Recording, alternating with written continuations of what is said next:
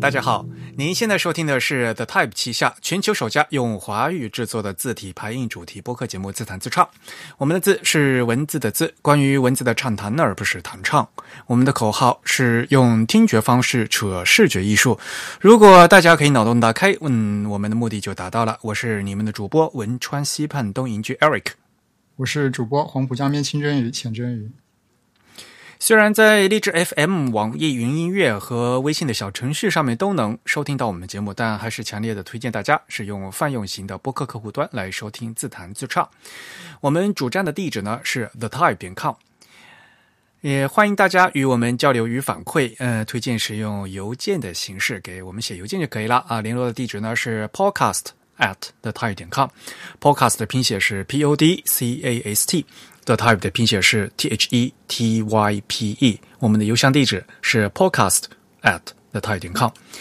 如果你喜欢我们的自弹自唱呢，也欢迎加入我们 The Type 的会员计划，因为我们的播客只有声音没有图像，但如果您加入我们的 The Type 的会员呢，每个月会收到我们精心制作的会员通讯。那有关会员的详情，请登录我们的网站 thetype.com/members 啊，请注意是一个复数的 s。那会员的费用呢是每个月的4英镑，也差不多相当于35块钱人民币嘛，给主播一杯咖啡的价格。好，那今天呢是我们的第119期节目啊，119。在开场之前呢，先给大家说几条新闻。这几天大家最关心的还是疫情的发展的问题。那字体圈呢也不甘示弱，像国内大家都在支持这个抗疫就疫情的疫啊，抗疫宣传嘛，像。方正字库的话，他那天也说了，就是开放方正字库的全部的中文的字体啊，对，都1000多款嘛，用于这个抗疫宣传的免费使用啊，而且它是免费开放啊，从即日起直到疫情结束啊。所以呢，通过所有的媒体、企业、个人啊，用于这个抗疫宣传用字，可以到他们的官网去下。或者直接用他们那个电脑客户端啊，去安装那个自家，能获得中文字体，也是所谓的我们字体界嘛，啊，通过字体为抗疫宣传助力。那其实设计师也没闲着嘛，对吧？怎么把这每天的这些信息图做好？其实都是有很多设计师啊，在每天在想的这些事情，因为信息的确是太复杂，数字非常多，我们怎么样去挖掘这些数字呢？怎么样用较好的这个视觉化啊展现给大家？这其实呢都是我们设计师能做的事情啊，这实际能做的事情。那其实我们刚刚发的最新一版的，也就是我们第18期的会刊啊，也做了一些报道，我们的会员呢应该已经收到了啊，也可以呢进行阅读，这是关于疫情的事情啊，不过也希望这场疫情赶快结束啊。那么另外一条消息呢是国际字体会议的消息啊，这次呢跟大家介绍一个新的字体会议啊，是叫 Fontstand International Typography Conference。 因为大家可能知道，就是其实 Fontstand 它是一个平台嘛，就字体的平台，卖字体。因为在西文那边大家有很多那些独立的字体厂商，所以呢他把大家结合起来在这个平台上面卖啊，叫 Fontstand。 这个 stand 其实是有那种报刊亭小站的那个意思嘛，对吧？那他们这次呢是会开一个字体会议，很有意思。他们选的地方是在都柏林，请问都柏林在哪里？这应该大家都知道吧？就是因为英国脱欧了嘛。哦，爱尔兰是欧盟嘛？哦，是因为这个原因，好吧？没有，我只是随便的想一想嘛，对吧？当时英国脱欧的一个谈判，一个很大的话题就是英国和欧盟之间就是有实际的在陆地的边界，就是变成在北爱尔兰嘛，就是他们这个通关啊，就是边境管理会出现问题嘛，就当时就是这是英国脱欧的一个很大的一件事情嘛，也是讨论的。好吧，这次的国际字体会议啊 ，Fontstand 的国际字体会议是预计今年的5月啊，15到16号在爱尔兰的都柏林举行。那也会有很多的字体大家啊，到这个开会的时候会发言。那包括 Commercial Type 啊，还有像一些 Contrast Foundry 他们这些字体厂商的这些设计师们呢，也都会进行发言，所以呢，还是挺期待的啊，很难得能做一个这样的新的一个字体厂商的一个聚在一起啊，来做一次会议。那么会议的地点是在那个都柏林的就科技大学啊，在大学校园里面啊。不知道他们这些演讲的最后的内容会不会放到那个网络上去。门票呢要100欧啊，也不便宜。嗯，当然了，比那个 A Type I 是要便宜一些。所以呢，先给大家做预告啊，如果有兴趣的朋友可以多跟踪一下。好，那么新闻呢就讲到这里。那今天呢，我们跟大家进行基础知识系列啊。我们前段时间呢，在我们的节目里面跟大家讲了字句的问题，然后呢，行距的问题。那么今天呢，就跟大家聊一聊，在字体排印里面也是一个非常重要的一个因素啊。排版的时候啊，大家把字体拿出来，用的时候一个行长的问题啊，我们的一行有多少长？其实如果是不做这个书籍设计和排版工作的朋友，可能都从来没有意识到行长也是一个问题。因为大家就觉得反正字句如果还会有什么拉伸压缩的问题，行距因为是视觉上看的会比较明显嘛，可是很少人就会去意识到啊，真正行长还有问题。可是呢，往往行长呢也是影响易读性的一个非常重要的一个因素。一个很简单的例子，比如说我们在信息节奏比较快的，比如说看报刊啊，就是报纸和杂志，行就很短，对吧？那个像报纸里面一行才十几个字嘛，而因此在报纸里面呢肯定是分栏的。我们大的报纸不可能从左到右一行从那么长写过去，对吧？报纸一般都是分栏的。一般来讲，这个是比较节奏比较快啊。我们如果一行很短的话，肯定呢，我们眼球要看这个文章的话，肯定要来回扫嘛，也不停的摇头。如果是横排的话，这个也不停的摇头啊；竖排的话，就不停的点头啊。所以呢，如果你的行啊太短，那么就是这个眼睛摆动的就很快。说实话，就是像报刊啊这样的比较节奏快的这个阅读的还是可以，但是呢，看长文的话，就老是摆动的太频繁，就会觉得很累。所以呢，大家可以想一想，报刊的行一般都很短，但是呢，如果是长篇的啊，比如说书，那我们的书籍的话，肯定行呢可能会比报纸呢要长，对吧？所以呢，其实这个行长，通过控制行长，可以直接控制读者的这个阅读的节奏。其实呢，这个行长是非常重要的。所有的事情都是过犹不及嘛，大家可以想象一下，如果一行特别长，它首先有一个功能性的问题，就是行如果太长的话，容易跳行。眼睛看从行头看到行尾，当我要再转回来的时候，因为实在是太长了，我都不知道，你就回来的时候就往往就跳行了。所以呢，行是不能太长的。当然了，行太短的话就是晃得特别厉害嘛，刚才也说了。所以呢，肯定是存在一个比较合适的这个行长这样的一个设计的问题。对，实际上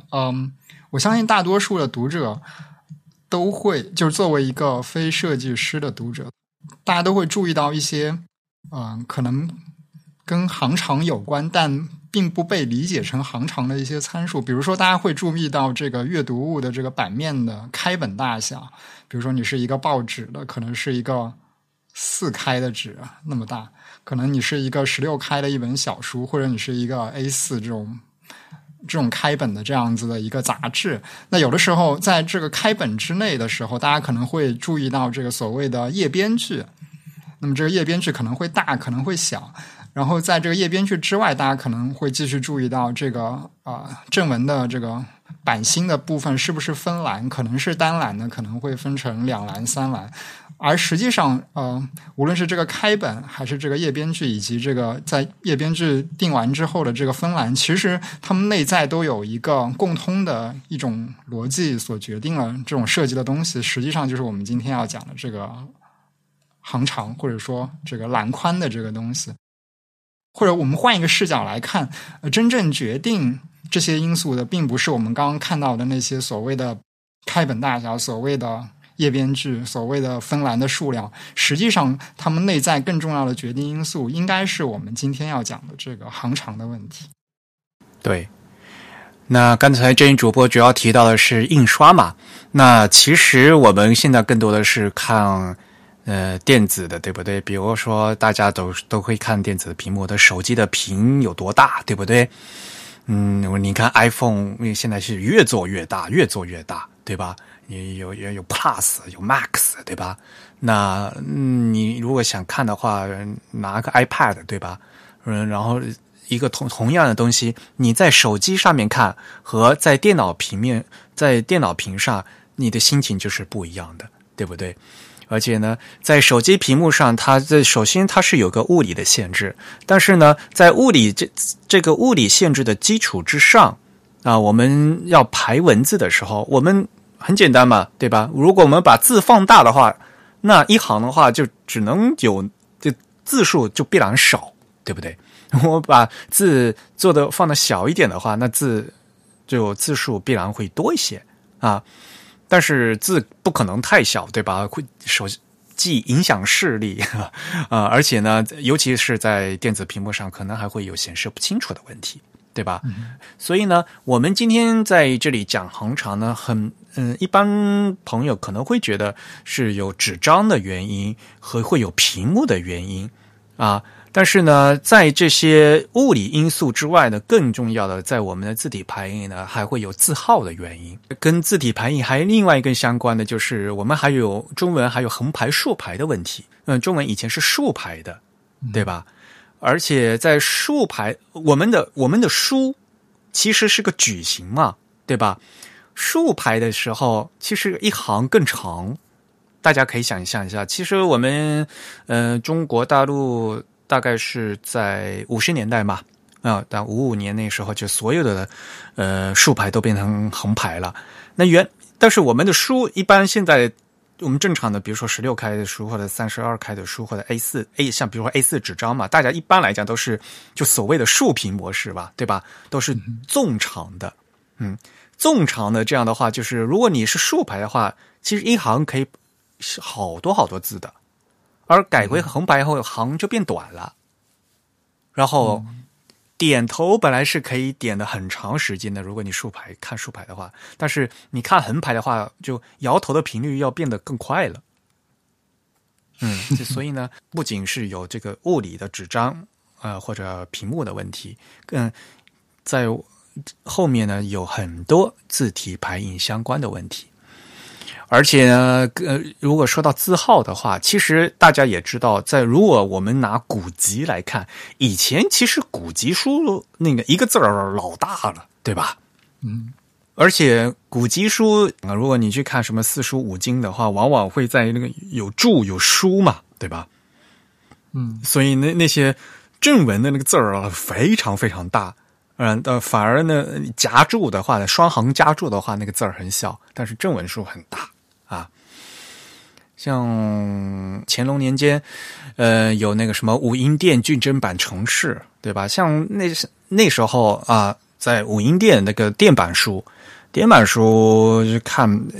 那本五音殿剧珍版程式那本书本身他自己竖排一行也才21个字。嗯嗯，而且像那时候的，因为他是老书嘛，而且会有时候要抬格、要挪格、要空一格之类的，很多时候一行才20个字呢，就是书纸张呢是那么大，然后呢，因为那个字儿很大，所以一行哪怕是竖排才21个字。我们现在一般来讲，我们常常说啊，用5号字嘛，对吧？这个5号字其实我在以前的节目也说过了，都是到后来，现代的金属活字技术从被比如说江别利啊那些传教士从国外引进过来的。那时候，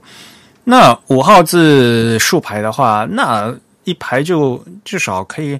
30-40个字都可能排得下去。对吧？嗯，排是可以排得下去。那么，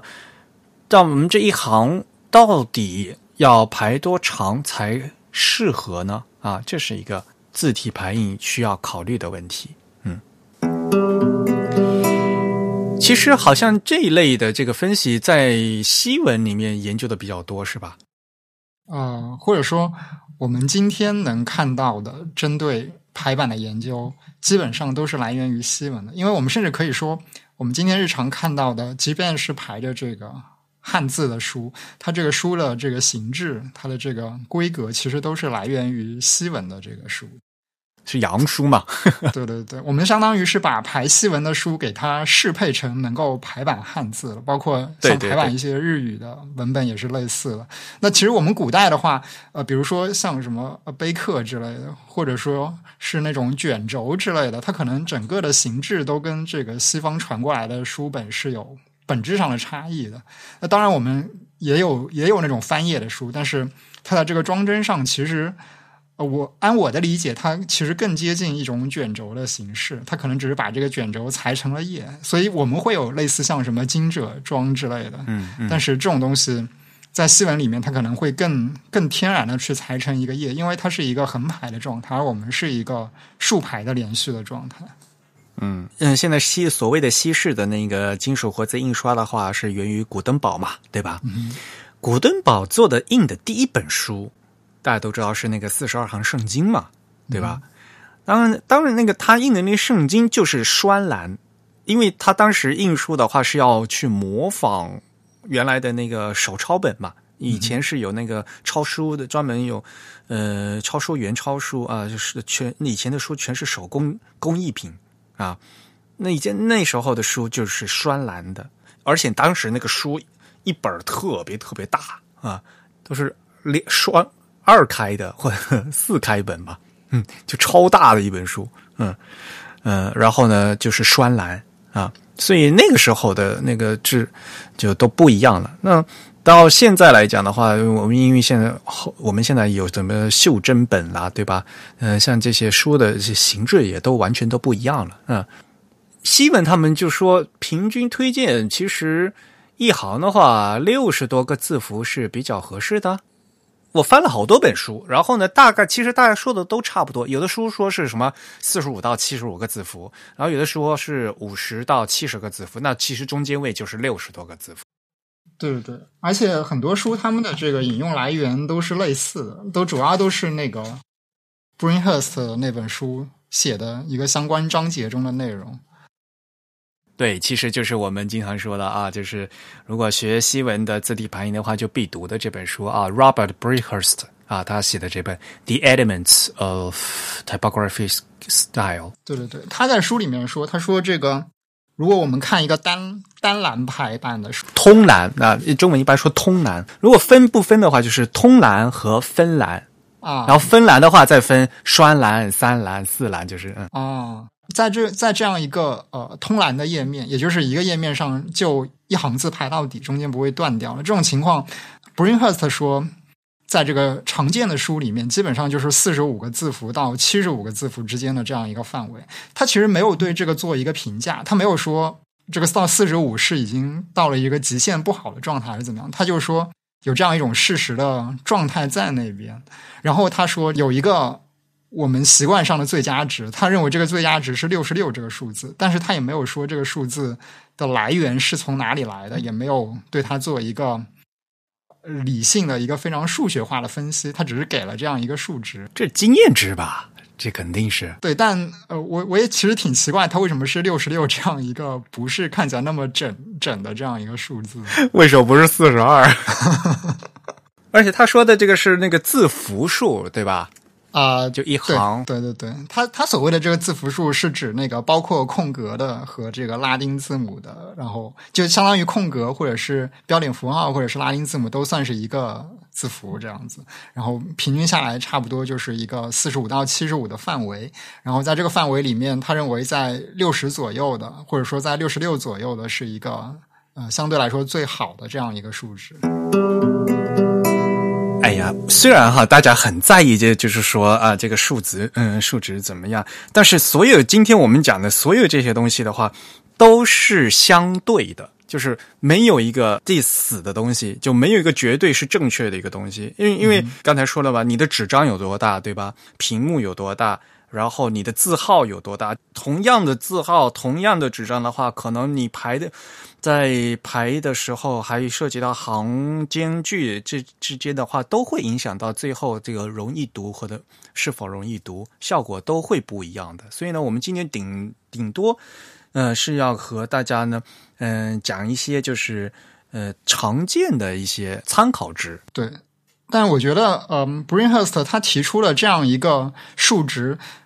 他有一个最大的启发，这个启发就在于他告诉我们去度量一个栏宽的宽度的合适的方式的，或者说这个合适数值的单位它应该是跟这个字符数相关的，而不是跟一个所谓的厘米英寸这样子的一个物理的标尺相关的这样一个数值。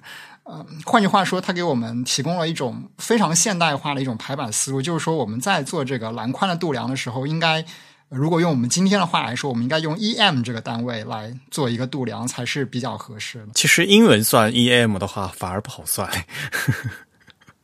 中文好算，中文就多少字儿对吧啊，对，中文当然就更加简单了，因为其实我们现代的这个中文字体汉字的这个字体设计，当然就是完全参照了这样一个 EM 见方的这样一个框来度量它。但 Bringhurst 给我们提供了一个思路，就是说他在告诉我们一个行长一个栏宽的最佳适合的数值的时候，他没有给出一个物理的数值，而是给出了一个相对的这个字符大小的，就相对于一个固定字体的字符大小的这样子的一个倍数的这样一个关系。而这个关系实际上也是贯穿在这个 Bringhurst 这本 The Elements of Typographic Style 里面，这本书里面他所谓的这个韵律和节奏的这样一个关系。也就是他告诉我们，你在做一个排版的时候，你可能需要考虑的是一组比例的关系，而不是一些固定死的一些物理数值。对，因为他在讲节奏嘛，这最后的要你看出来是你这个排版的效果嘛，就是读者在阅读的时候，而且会涉及到语句的问题嘛。如果你一行特别特别长的或者特别特别短的话，就会明显打乱你这个整个阅读的节奏的。所以他不说嘛，就是大概有这样的一个 EM 的话，大概是30左右吧，就是30左右对吧？不过你是不是还要再跟大家再重新强调这个 EM 是什么？就很多很多朋友就是对这个 EM 有误解啊。我们现在说 EM 的话，就其实是全角啊，就是全宽。什么意思呢？就比如说12点的字，因为12 point 的话是那个高度嘛，那所以呢12点高，然后12点宽这样的一个正方形就叫一个 EM。所以它是一个相对单位啊。如果你是8 point， 8 point 的话，那就是高8 point， 宽8 point 的这样一个正方形。对，或者更简单的说 ，EM 一个 EM 就是你当前的这个正文字号的大小的正方形。也无所谓正方，因为 EM 其实是个线性，就是线性长度的单位嘛，所以它对应的这个尺寸值，就是你当前这个字号的这个大小。字号大小我们也是用一个一维的吧，就不是一个两维的这个尺，不是一个平方厘米或者是平方毫米这样，我们是用一个其实是一个线性的。point 是个长度单位，对对对，是一个一维的长度单位。但是其实当年讲这个 EM 的话，更多它是想强调宽度嘛。嗯，就是字宽的问题。对对对，它的度量当然是一个水平方向的一个度量。它其实取了一个非常简单的思路，就是当我们要在这个版面上去度量一些尺寸的时候，我们怎么样有可能去脱离一种固定的开本，一种固定的纸张大小去讨论它。因为如果说我们只能在一个固定的，比如说我们只能在一张 A4 纸上面讨论这个版面是不是合理，那我们这个排版的原理就过于死板了。所以我们希望有一种排版的原理能够指导我们适应不同的纸张大小，不同的这个甚至是不同的媒介，那么我们就需要一个更加灵活的作为这个度量尺寸的这样一个单位。那它比较容易想到了，或者说我们非常自然能想到，就是我们去找这个字号的这个大小来作为一个度量的单位。因为你无论你排什么样的版，你总是要选定一个字号，特别是你在金属活字的时代，你每一个字号都是一套 font 嘛，它其实是一个物理实在的东西，所以用这样子一个东西去度量它，不但是一个比较科学化的方式，也是一个非常符合手工匠人他们去实践的这样一种模式。嗯，而且因为那个英文本来那个英文字母是变宽的嘛，它是比例宽度的嘛，每个英文那个字母的宽度是不一样的，所以呢，它是特别就更需要就找一个参考值定宽的啊，那就找到跟这个字号，干脆我们就设一个有这样的一个方块啊，就是和这个字号一样的东西，这样的很好讲。要不然的话，你说 W 的宽度和 HL 的宽度就讲不清楚了嘛。那我就干脆就是设定一个字号的宽度，就拿着是一个字号刚好一个正方形的那个宽度的那个就叫 EM 啊，一个全角宽度全宽，对对对，那半宽就是 EN 的啊。当然，再另外说一下这个。有很多都市传说说这个 EM 就是大写字母 M 的宽度，这是都市传说啊，这是假的话，不是真的。可能在某些字体里确实是这样。这一开始它是那个大写字母 M 那个签字的那个字身的大小。嗯，但是大家也知道字身上面还有字面嘛，我们的实际看到那个 M 那个是字面嘛，是着墨的部分，是这样脸嘛，不是它身子呀。啊，对呀。对，它就是那个活字的那个实体的外框嘛，是外面的字框嘛。那 M 本身大小怎么会和那个字框一样大呢？那不可能的事情啊，对吧？它脸呢不可能会跟身子一样大的，那就不能看了那个啊。所以呢，就是说什么它原字什么大写字母 M 啊。原字啊，这样说法是对的啊，但是你比如说就是这个大写字母 M 的大小，这个就不可能的事情了呀。嗯啊，这是 EM 的事情。当然了，就是如果在中文环境啊，你就说全宽或者是全角啊，就是一个就是一个中文字框的那样的一个感觉也是可以的啊。嗯，概念是一样的。所以呢，话说回来，在刚才说了，很多在排西文的场合呢，他们大家都推荐，大概在一行的话呢，就。45到75个字符啊，如果在阅读上也许啊理想的是66个字符啊，如果是真的是按 Robert 这么说的话，当然了要看你这个字体和字号。对对， Bringhurst 他还加了很多限定语，他说必须是一个罗马体的衬线体。啊，对呀，所以这个事情就是这样嘛，比如说大家都用无衬线，那无衬线的话理想的是多长了，对不对？其实换一个字体的话，马上就不一样了。而且同样的无衬线，有的字很胖，有的字很瘦的，对吧？对，这也不一样的。对，所以 Bringhurst 它提供的是一个在我看来非常手工化的这样一种计算方式。因为如果你一旦限定了这个字体的风格，事实上它就非常对应了在这个金属活字时代，你一种已经铸造好的金属活字的一堆签字的。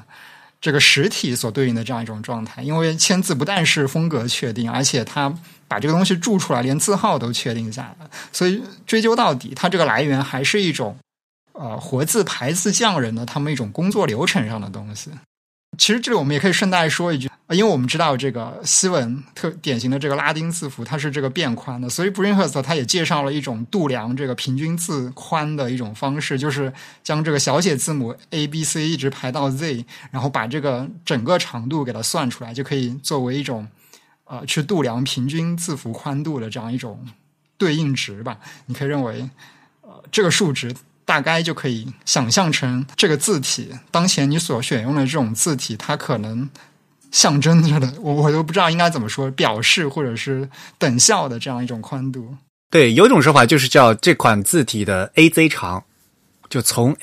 ABCD 一直 排到 Z， 从 A 到 Z 的这样一个长度。AZ 长，其实我们仔细来分析这种度量方式是并不科学的，因为我们知道这个每个字母的这个字频是不一样的，这个出现频率是不一样，肯定有一些字母它会出现频率更高，那么我们用 A 到 Z 排起来去度量这个平均宽度，其实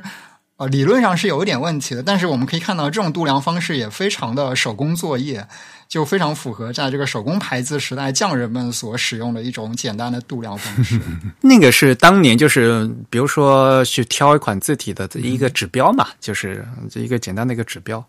你不可能去量一个字体的宽度嘛，对吧？是那个字体宽度都是首先是变宽的，哪怕比如说那好我就挑个 A 来量的话 ,A那么小不好量，知道吗？所以呢，在排字的时候，在签字时代的话，往往就不肯定是不会去量这么小的东西，他肯定是要拿一堆东西来量。比如说把10个 A 是多长，要不然的话是没有那么细致的尺子在当年首先啊，所以呢，在这他会要通过量很多个签字来定这个长度。所以其实 Robert 说的这个66页就的确他自己书上写的这是理想值嘛，就当然真的是理想值。而事实情况的话你不可能都是这么理想化的呀。哪怕是西文同样的衬线体，有的字也是胖一些，有些字的它字距的会稍微宽一些啊。所以呢，同样这个从 A 排到 Z 的这个 AZ 长也是不一样的，没有办法，所以呢，这个还是要看具体情况，要看具体情况。但是话说回来，中文怎么办呢？其实也是看一个传统嘛，就看一个传统习惯。你上次好像就是换算过的是吧？把这个 Robert 他的那个数字重新换算成按这个5号字算的。这个其实是之前那个很早的时候，知乎上有一个问题，就有人就问这个中文排版的时候，每行多少个字是最好的？因为这个提问者他可能也是看到网上有人说英文排版的时候有一个60多的字符的这样一个最优值，那么他就想中文大概是多少，然后我当时就按照 Bringhurst 给的这个66的这个数值做了一个换算，当然我给了一些这个换算的这个方式和一些相应的理由，但实际上最后算出来大概是32这样一个数值。但实际上我们今天回过头来看，其实有更简单的一个换算方式，就是我刚才说的，就是 Bringhurst 他给我们提供了一种思路，就是当我们去度量这个的时候，我们可以直接用字体的大小，也就是所谓的这个 EM 的值。那如果说我们认为这个最合适的这个值是30左右的这个 EM， 也就是这个字号大小的30倍左右，那么我们自然而然可以推算出汉字，因为汉字的这个字宽跟这个字号是1:1的，是一个正方形通常的这个汉字字体，那么所以我们自然而然就能得出这个汉字，如果说我们认可西文的这一套，那么汉字换算过来大概也就是在30个汉字左右的这样一个栏宽是比较合适的。你别说，我还真去算了一下，我去算了一下，毛泽东选集那个签字时代印的第一版的时候，它就5号字嘛，一行26个字，我算过，我特地去算了一下。然后那个人民文学出版社那个《三国演义》啊，他们上中下册的那个，那也是5号字，我一行算一下，27个字。所以他们其实都相对来说，这个字数会更少一点，就相对西文来说，对。嗯，这个而且就是5号字嘛，就是5号字。然后其实啊，在国内的话，主要开本和常见版式，尤其是这种排正文版式，都是有规定的，或者说都是有一个就是一个模板了啊。所以在出版社的话，其实这是很常见的模板，像比如说老的那种纸张的32开。老纸张那32开本的书的话，如果你排5号字，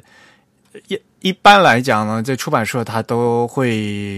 一行呢都是排25或者排26个字。如果是小5号，小5号其实就是9 point， 5号字的话是 10.5 point 嘛。如果是小5号就9 point 的话，那字稍微小一点，那么一行就可以多一点，那就是一行32个字。哦，嗯，这个其实都是出版社它是有这个模板的。如果32开本，那大32开的话可能就多一点呗。大32开的话，小5号的话你可以排33个字。5号字的话你可以排27、28个字。如果是16开的话，那稍微大一点嘛。那小5号的话一行可以排48个字。那5号字的话排38到42之间。 嗯，这还要根据这个行距不一样的还有调整，但是呢一般来讲也就那么几个选项，话说回来，也就是因为这个是有这样的一个模板，所以当年大家看的书几乎都是这样的，这样呢反而也造成了就是有读者这样的一个阅读习惯。对，所以我们今天变成了到底是鸡生蛋还是蛋生鸡的问题，究竟是我们看多了这样子的东西习惯了这个篮宽，还是因为这个篮宽更适合我们，所以我们排出了更多这样子的书。不管怎么样，反正现在事实情况的话，按照我们这个实际来讲，就是中文书吧，因为中文书最常见的就是5号字和小5号字嘛，那这样的话一行的话也就30多个字嘛，对吧？20多个到30多个，这样一般来讲都是比较舒服的。那当然了，报纸的话，刚才也说呢，报纸的话呢，因为分栏分的很碎嘛。以前最传统的那种4开报纸，它就典型的一个模板，就是基本的那个版型，就是4开的报纸分8栏，如果小5号字每栏13个字，这是最最基本的那个模板。当然了，它不可能所有的版面都是8栏，这个很死板嘛，那它可能会挤破去破栏。啊，就比如说把8栏改为4栏，或者改为3栏，怎么样？那这样的话，每栏会稍微长一点啊。但是呢，最基本的才8栏，8栏的话每行就13个字。嗯，大家可以想象看报纸的栏，对吧？大家可以平时看报纸，听完我们的节目以后，大家就有心人可以去数一数，平时大家都可能都从来没有意识到就一行放多少字的问题。啊，今天如果听完播客以后，大家就可以随便拿起身边的印刷品啊，拿印刷品啊，别看手机了，手机这个每个屏不一样，每个大家行长都不一样，变来变去的。至少印刷品的话，还是经过设计师设计过的，大家还是来排过，大家可以去看一下，哎，这个行长到底舒服不舒服啊？其实排版最为变化最为多端的是杂志，杂志有杂的特性嘛，所以呢在杂志里面它可能是一篇短的散文啊，也可能是一个篇长篇的报道，这样的话在设计上面呢也会有相对应的根据阅读的体验嘛，啊，要进行不同的这个分栏的排版啊。没有习惯排版的同学的话，他一般来讲他都首先他不会意识到说我一行要排多少字，其实在排中文里面首先要想到我一行要排多少字，这个行长是非常非常关键的。这我后面熟悉我这个孔雀计划中文排版这思路的那套系列的话，我就在第一期我就讲嘛，就一行排多少字是非常重要的，就直接确定你的栏的宽度，然后呢你个字号定下来的话，你一行必须是这一行这个字号的整数倍嘛，嗯，对吧？既然你就定下来我要用9 point 的字，然后我定下来我一行要排20个字的，20个可能太短啊，比如说要排30个字的话，每个字是9 point 的话，那我一个行长我就得设成270 point 嘛，就是整的嘛。嗯，这是理所当然的事情嘛。嗯，就是一开始画格子就得这么画嘛。对，而且其实我想补充的一点是，即便我们排西文，我们也更适合用这个整数的 EM 来设定这个栏框。这可能是以前不太被提及的一件事情。但实际上，那个如果我们去看 Bringhurst 他的论述的话，我们可以非常确定一点，就是说，其实传统排西文的时候，我们的栏框也会用这个整数的 EM 值，最多用一个 0.5 左右的这样一个。因为这是为什么？就是至少我们在自动注排机的这个年代，比如说我们用这个 Linotype 或者用 Monotype 这个注排机去排字，那已经是一个比手工排字要自动化一点的一个设备了。那这个自动排字机它的这个精度单位其实是根据 EM 来定的，是根据你当前的这个 EM 来定的。如果说你这个正文字号已经选定了一个字号，比如说是10 point 或者是11 point， 那它的这个机械的这个最小的这个精度，其实它可能会设成比如说24分之一的这个 EM 的这个精度。它这个精度它有一个单位叫做 unit， 它就叫这个单位叫 unit。 这个 unit 其实是由它这个机械构造所决定的，我们这个机械只能排出你当前这个字号24分之一的这个精度。那这个精度我们需要给它平均分配到，比如说你要做这个 justification 这样，就是做这个两端对齐的计算呀，或者是做其他一些这个你这个字符递进的这个步长的这个计算之类的。由这些东西我们才能排出一个自动排版的这样子的一个每一行的这个长度。那这个长度实际上还是由这个字号大小决定的，所以在实践当中我们还是会用这个用这个字号的整数倍去做这个栏的宽度，就不仅仅是在中文中。所以呢，很想和大家说的就是说，其实排版是要算的，就是精密的排版肯定要算的，而不是说我们现在很多同学一开始就排版，我随便就先拉一个文本框，随便拉一下，然后把字导进去，发现放不下了，我把框拉大一点。那如果没地儿的话啊，那框准的这么大，我就把字号搞小一点，就随便这样调，不是这样子的。排版的话要事先要算过的，一行排多少字，然后每行我的字号是多少，然后我的版面上传是有面积是多少，这是全部都要算的啊。另外一点呢，大家去学习西文啊，去看以前好像那个那种所谓的就很厉害的那种页面分割的那种什么黄金比例的那种东西，其实那种东西很多很多都是牵强附会，就是后面画。就是参考线是后面硬加上去的，对对，它其实是反过来推算的。对，它这不是它的生成逻辑，这是它的一种解释出来的逻辑。对对对，像不是前段时间做设计师不也不是很经常说吧，就是那什么黄金分割啊，什么各种各样的那些曲线啊，那些东西很多都是后面硬牵强会加上去的，因为要不然的话，你真正去算那些黄金分割。那是一个无理数啊！对对对，是多么麻烦的一件事情。对，我们最多只能用它来解释为什么我们觉得它有一定的审美的这个可能性在那边。我们不能用它来作为这种规则的生成逻辑，我们只能去解释我们为什么觉得它可能好看。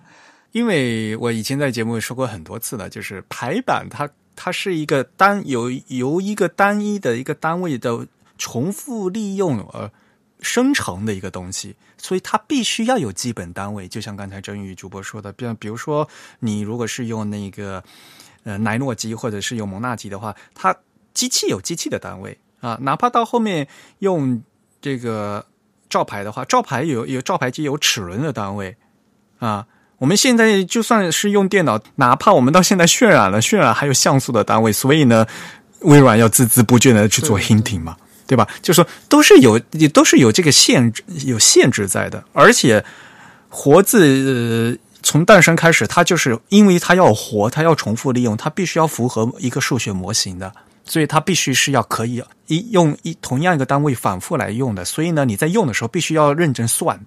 啊！如果你要算的话，那肯定用一个整数值去算就完了嘛，干嘛搞一个这个无限不循环的无理数给自己没事找事干？对对对，而且这个数值应该是跟你当前使用的这种字体或者说你使用的某一种基本的尺寸相关的，而不是一个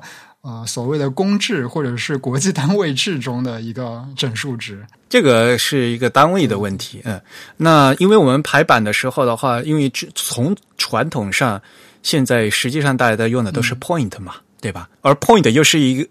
一个很不直观的长度单位，所以呢大家对这个就非常没有这个物理概念。然后现在又转到这个手机屏幕上面的话，又会有这个像素的这个转换的问题， point 怎么转 pixel 问题，然后又有各种各样复杂的问题，大家对这个 point 的这个长度单位的概念是越来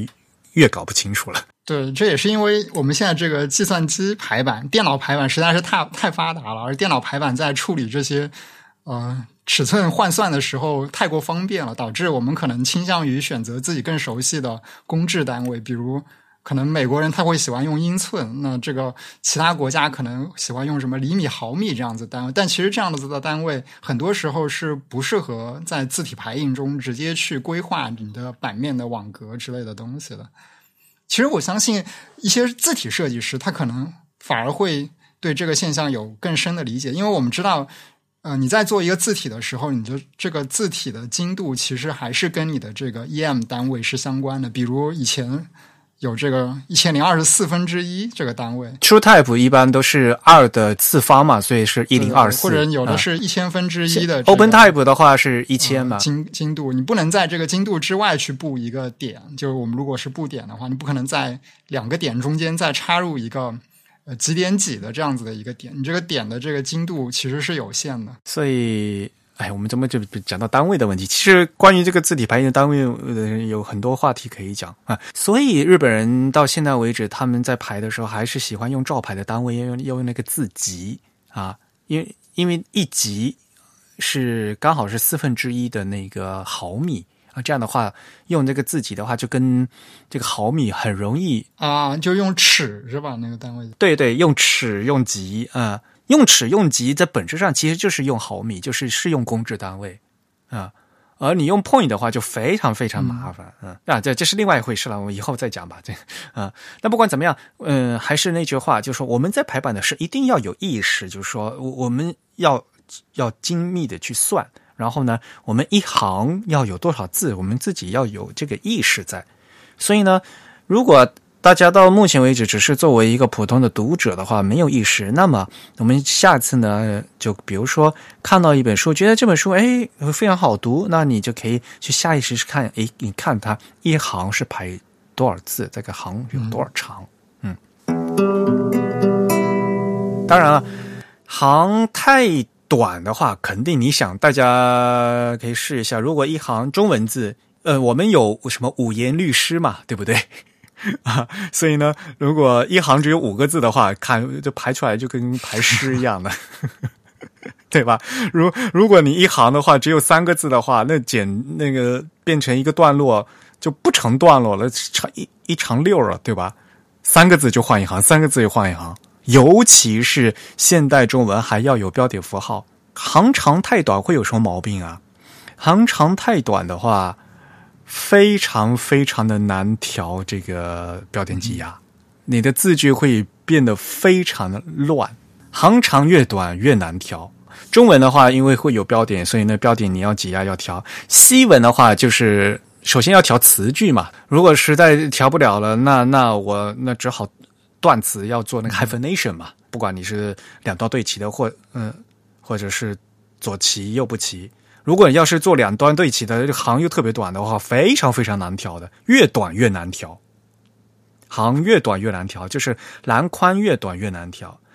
栏宽越长的话，行越长的话，我就有很多地方可以调。大家想一想，如果是中文的话，一行越长的话，我可能就有更多的标点符号，那我可能还可以排优先度，我可以先调这边或者调那边或者什么，我就有更多的选项可以调。这样呢，我就可以让这一行里面排得更均匀一些啊。西文也是一样的，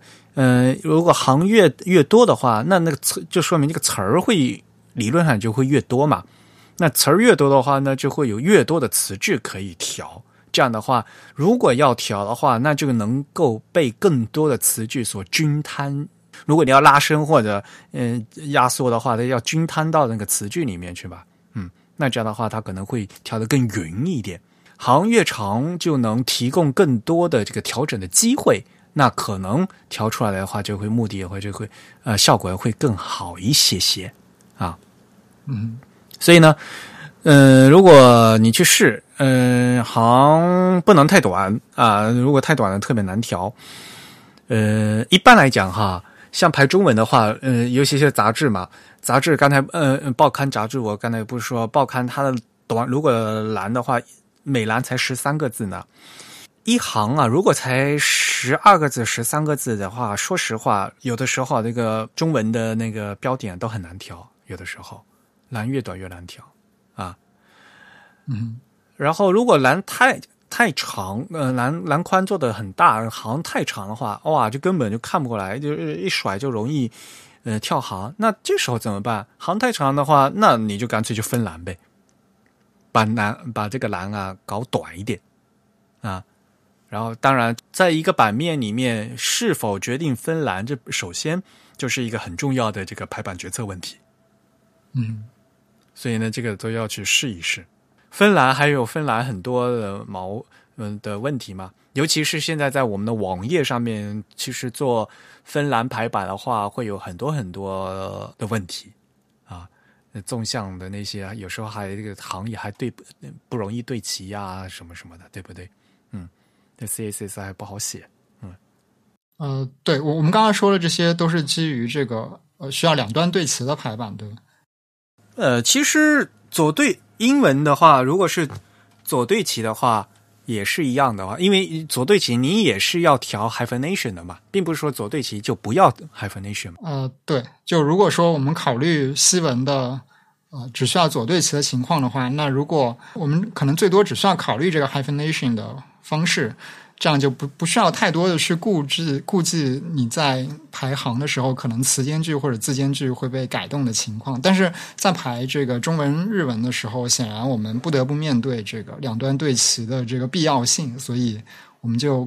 更多的面临着短栏或者说窄栏可能会出现更多的这个排版问题。好，那我们是不是要再跟大家聊一聊在我们的电子阅读时代在屏幕上的问题呢？可以啊。关于这个，其实首先那个我不知道大家知不知道，网上有一个，我不知道应该叫它电子书还是一个网站，就是它讲的是怎么样把 Bringhurst 那本书应用到网站排版上。它这个网站的标题叫 The Elements of Typographic Style Applied to the Web。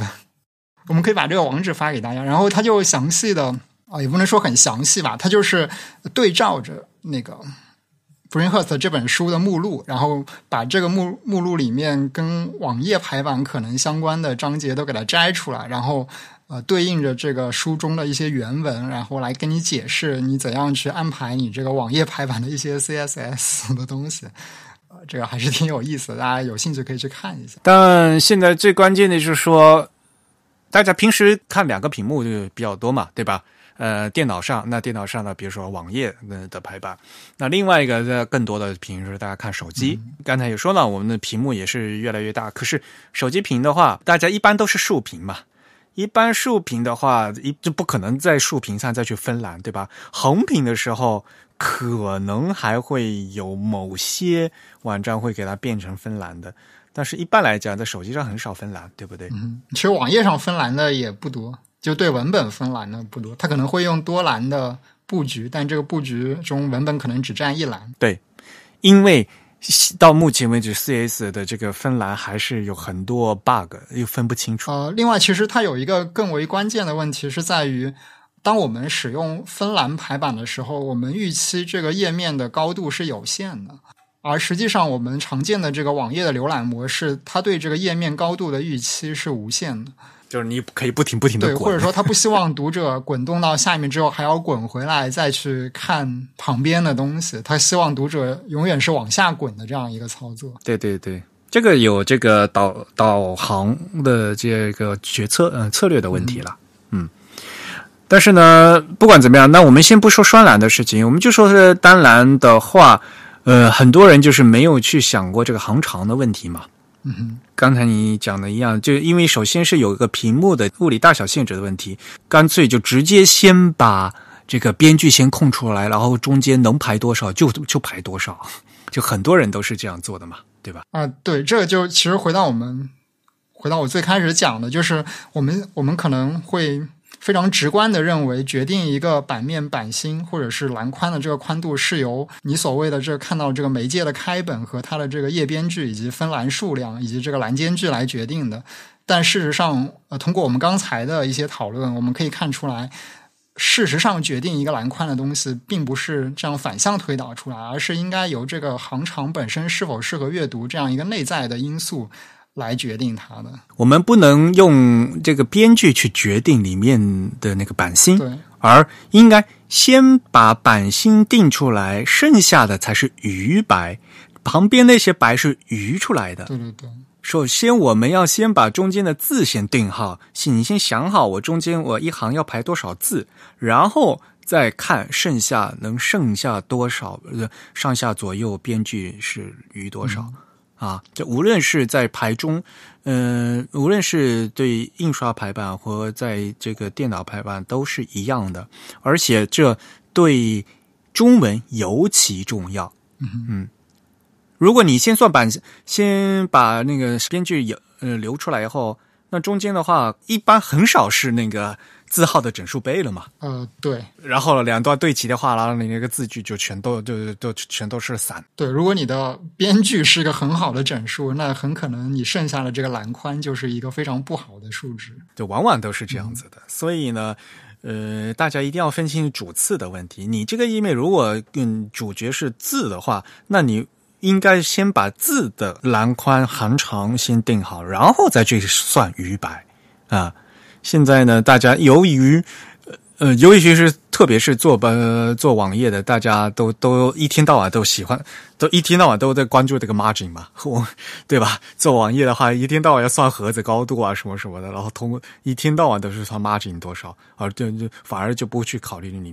面剩多，里面的字是怎么算。对对，这跟网页这个浏览器它布局的这个逻辑有一点关系，就是这种逻辑会让编写这种排版逻辑代码的这个开发者会觉得更方便使用它，所以他们才会使用这样一种方式，并不是说我们希望排版就以这样一种规则来进行。你要先看内容有多大，然后再去做边界嘛。你在放一个图的时候，做盒子模型，你肯定先要想这个图本身有多大，然后再去看边界嘛，对吧？这个如果是图的话，大家都会这么想，但是一旦里面是有字的时候，反而大家就是都不会去考虑的字儿有多大了，先去算这个边界了。嗯，如果你要重内容的话，就文字也是一样的，图也是一样的，你先要确保这个文字和图的这个尺寸，然后再去算边界。对，另外一方面就是我们今天同样的一份内容，或者说同样的一个软件、一个网页，它可能确实需要出现在各种不一样的屏幕尺寸上，这也导致了我们在设计这个网页页面或者是这个软件上文本的排版的时候，会倾向于使用一种能更快速的适应各种屏幕尺寸的布局方式。这也是为什么我们倾向于用页边距来反向推导这个栏的宽度，因为这种方式可以让我们在一个固定的页边距的情况下，能更快速的去确定好你这个排版的逻辑。但经过我们刚才的讨论，我们可以知道这并不是排版本身的一种思考方式，至少在最初的在一个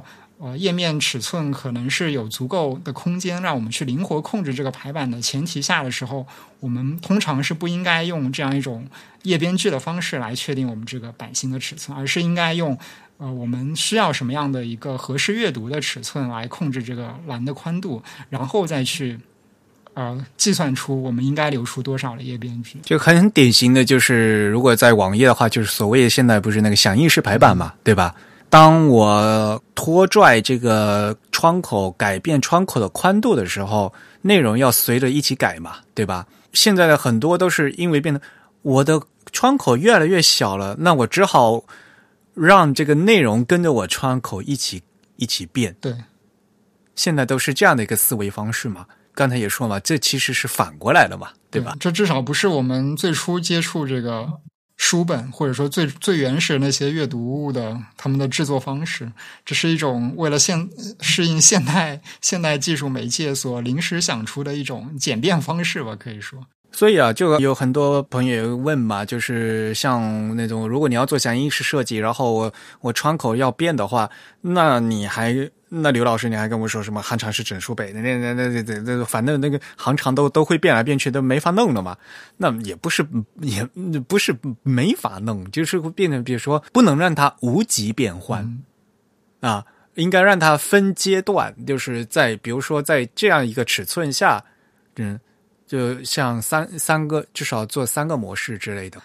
要看你这个屏幕尺寸了。就是说我们大致上会有三种尺寸，就一种是在这个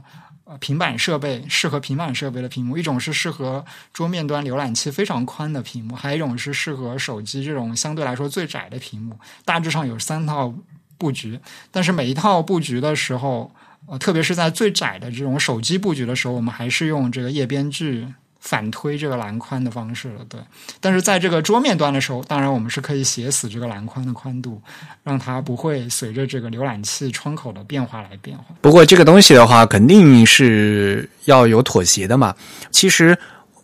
做精细网页排版是非常非常难的事情，大家都很羡慕，就是做纸面平面设计，做这个纸面印刷版。为什么？印刷版都是固定的嘛，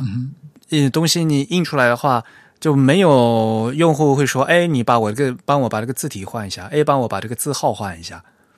印刷版我都已经定好了，都印出来了，就这样了，你没法改嘛。但是网络排版不一样的呀 ，CSS 排版都不知道我那个用户代理他会调那个前端是调什么字体呢？嗯，对，那各个环境里面调的字体都不一样的。整个平台根据你平台你用的字体都不一样，然后计算的行高方式也不一样，对不对？然后呢，浏览器它的渲染的方式有时候也会不一样的，支持的也不一样。所以 CSS 做网页排版其实是非常非常难的一个事情，要隔靴搔痒了。所以呢，就又会涉及到那个优先度的问题嘛，哪些东西是必须要定的？那就统一定下来。有些东西的话，你没有办法去操作，你够不着啊，在网页排版会有这样的问题。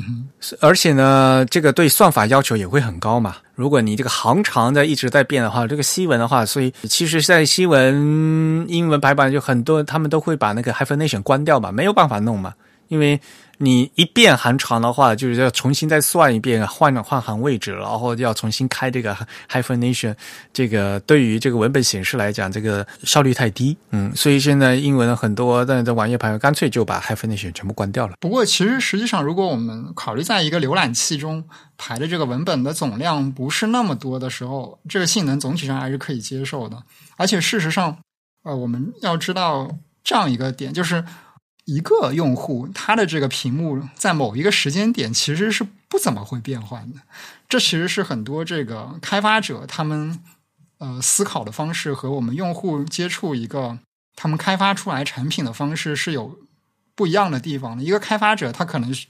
需要考虑的是，我可能要面对十几种甚至几十种不同的屏幕尺寸，但是当具体到某一个用户的时候，他在使用你的产品的某一个时间点的时候，他的这个屏幕尺寸事实上是唯一的，他可能只是你考虑的那几十种情况中的某一种。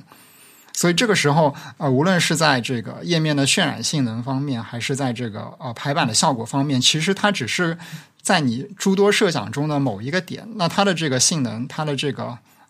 效果其实只需要考虑其中的一个点就可以了。对，所以其实我们如果有足够多的这个时间和耐心，我们也是可以，就像 Eric 刚才说的，我们为一个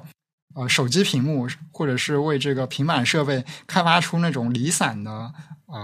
分段的这样子的一个栏宽。比如说我们考虑到常见的这个手机屏幕的宽度有那么五六七八种，那么我们就为这五六七八种分别设置不同的这个栏宽，可以设置成这个离散的数值，事实上是可以做到的。而且我们可以预期这个工作量其实是有限的，并不是一个完全无限的工作量，因为我们知道屏幕它并不是一个无极变化的屏幕，因为设备其实也就那么几种屏幕。对，实际上这工作量是有限，但关键就看这个开发成本是不是可以被接受。当然了，你这样说的话，对吧？那给苹果平台做的话，肯定会比安卓平台要容易做得多吧，对对对，相对来讲，对吧？其实考虑安卓也其实还好，因为我们知道你这个手机可能制造出来的这个物理尺寸可能有大有小，但是它对应的这个逻辑像素或者说这个逻辑点的尺寸，其实大多数还是比较一致的。比如说安卓以前常见的是一个360个这个逻辑像素的屏幕宽度，无论你这个屏幕是4英寸、5英寸、6英寸的，但它对应的这个逻辑像素点其实是一样的。那么你其实排版出来的这个文字的相对的这个文字的这个可容纳的这个 EM 的数量其实也是固定的。所以就是必须要按那个逻辑像素来做嘛，那肯定的呀。嗯嗯，好吧。那么其实今天要跟大家讨论一个非常在排版中非常重要的元素，就是行长。其实大家呢也可以直接去试一试啊。以前如果没有意识到的，今天就可以意识一下。过短的行长会让你的阅读节奏非常的局促，而过长的行长呢会容易跳行，不容易阅读。所以呢要做的稍微合适点，那并不是一个理想的绝对数值就能达到的。通过不同的字体、不同的行距也都会有不同的效果。那这个呢，我们虽然在今天节目里也就说了好多数字，但实际呢还是需要大家根据实际的屏幕的效果、阅读的效果来进行实际的判断。好吧，那今天就到这里。下面跟大家公布一下我们2月份会员抽奖的结果和3月份的奖品。恭喜 ID 为Karen 和这位怎么念啊 Cammy.716 的两位会员获奖。我们2月份的会员的抽奖奖品呢，是由汉仪字库提供的2020年的字体的主题日历套装。今天中午吃什么 Plus 这两位也不知道这两位会员跟我们联系了没有给我们后台联系一下，我们要把东西快递给你。虽然这年头快递好像比较辛苦，没有什么时效，但是我们还是要会办，要把这个展品寄给你们的，恭喜你们。然后3月份了，下个月我们为大家准备的奖品呢，是来自英国 Fontsmith 的那本字体杂志 Type Note 的第3期啊，这可是最新的哟我们从英国调的货这本很贵的，好几十欧元呐对，我们上期节目还提到他们刚刚被 Monotype 收购。对的，所以嘛，我们这次呢，要给大家呢准备这个来自 Fontsmith 的 Type Note 他们印刷的也非常好用了很多那个荧光色这些，难得这年头看这个特殊印刷还是很有意思的。对，纸张还是和屏幕有不同的表现力这是看这个纸质的杂志还是很开心的一件事情。好，也欢迎大家呢多多的为我们的这个会刊多提意见我们几位编辑都非常辛苦，这些深入的评论也是非常精彩的排版呢也都是我自己非常认真的做的，大家也都要好认真看啊。如果有什么意见呢，也欢迎来给我们写邮件。好，那我们今天的节目就到这里结束。如果大家对我们的节目有什么反馈或者是意见的话呢，都可以写邮件给我们。我们的邮箱地址是 thepodcast@thetype.com podcast@thetype.com。 同时呢，大家也可以在社交网站上关注我们。我们在新浪微博、在 Twitter 以及在微信上的 ID 都是 The Type THETYPE。 在 Facebook 上搜索，对，我们最近是把这个 Facebook 上我们这个Facebook page 的那个名字改成了 The Type THE 空格 TYPE， 但是我们的这个 ID， 我们这个 ID 还是 Type is Beautiful， 也就是说大家输入这个 facebook.com 然后/Type is Beautiful 也可以直接到达我们这个页面。好的，那我们这期呢和大家聊了聊在字体翻译中的另外一个基础的话题，也就是行长啊。本期节目由 Eric 和振宇主持，由 Eric 在 macOS 上剪辑制作完成。感谢大家收听，我们下期节目再见，拜拜。拜拜。